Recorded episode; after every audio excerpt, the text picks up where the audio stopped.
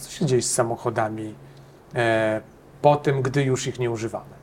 Pewnie większość myśli, że trafia sobie na jakieś złomowisko i w dużym błędzie nie jest, ale jest, jest to regulowane dość mocno i to już od dłuższego czasu. Są na to szczegółowe przepisy, które stawiają określone wymagania.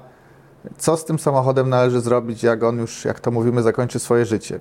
I wtedy trafia do odpowiedniego podmiotu, który musi posiadać odpowiednie zwolnienia, odpowiednią infrastrukturę, który ten samochód demontuje.